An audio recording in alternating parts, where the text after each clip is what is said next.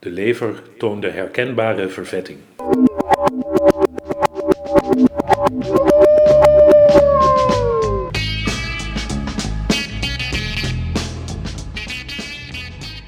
Iedere stap bij Vicky vandaan gonst het achter me.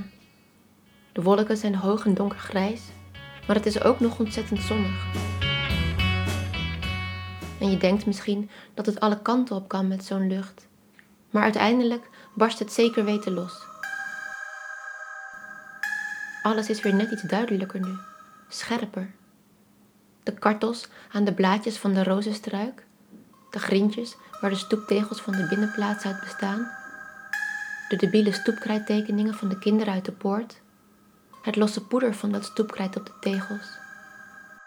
Helderder, alsof alles lichter is en een sterkere geur heeft. En zij zit nu op haar kamer, precies zoals toen ik net de deur achter me dicht deed. Ben wel eens bij haar naar boven geslopen om haar te laten schrikken, en behalve toen met die naald, zit ze daar altijd precies op die manier. Ik was bijna beledigd dat ze zich precies zo beweegt en gedraagt, zonder dat het iets uitmaakt of er iemand bij is en toekijkt. Of ik erbij ben en toekijk.